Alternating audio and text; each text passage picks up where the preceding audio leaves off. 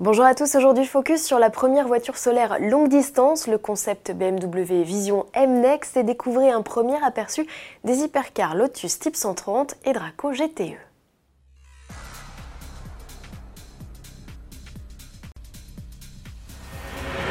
Et si le soleil propulsait nos voitures, cette idée se concrétise un peu plus avec la société néerlandaise Lightyear. Elle vient de présenter la One, le premier véhicule solaire longue distance. Il aura fallu deux ans de travail aux équipes pour mettre au point ce prototype de plus de cinq mètres de long, au look si particulier.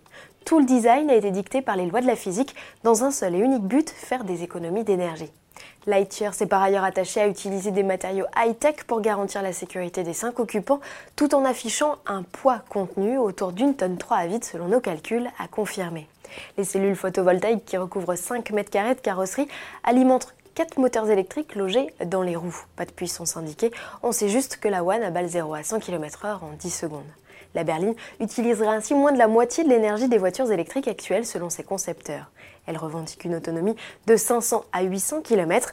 Conscient que tous les pays ne bénéficient pas d'un taux d'ensoleillement optimum, la société autorise également la charge sur secteur ou via une borne de recharge rapide.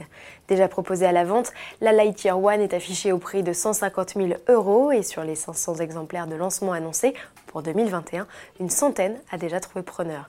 La firme, qui prévoit d'assembler mille cinq cents exemplaires par an, planche d'ores et déjà sur de nouveaux modèles plus abordables.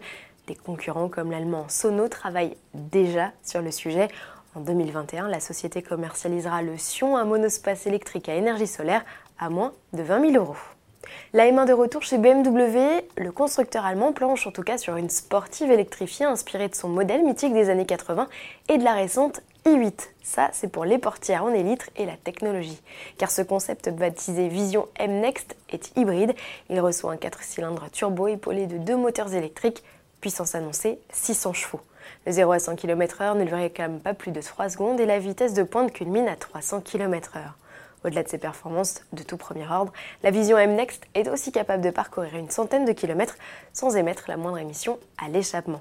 L'habitacle, quant à lui, est aussi futuriste que minimaliste, avec pour seule commande un petit volant. Les infos, elles, seront diffusées sur un panneau transparent ou directement sur le pare-brise. Vous aimez ?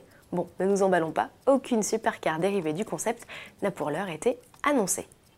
Le seize juillet, Lotus révélera un nouveau modèle en attendant la S U V en deux mille vingt-deux. C'est une hypercar électrique qui pointera le bout de sa calandre. Elle était jusqu'ici connue sous le nom de Type cent trente, comme le nombre d'exemplaires prévu. Mais selon certains de nos confrères britanniques, Lotus pourrait la baptiser Evija. Elle prorogerait ainsi la lignée des modèles en E, après les Esprits, Élise, Élan ou encore Evora.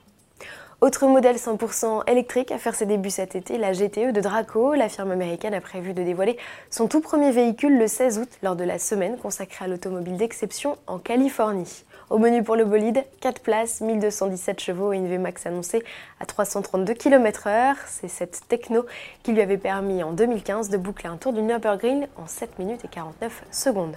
Côté look, le teaser laisse apercevoir un design tout en courbe. On le doit à Louis Vermeersch, un ex de chez Pininfarina et papa de la Dallara Stradale. À demain.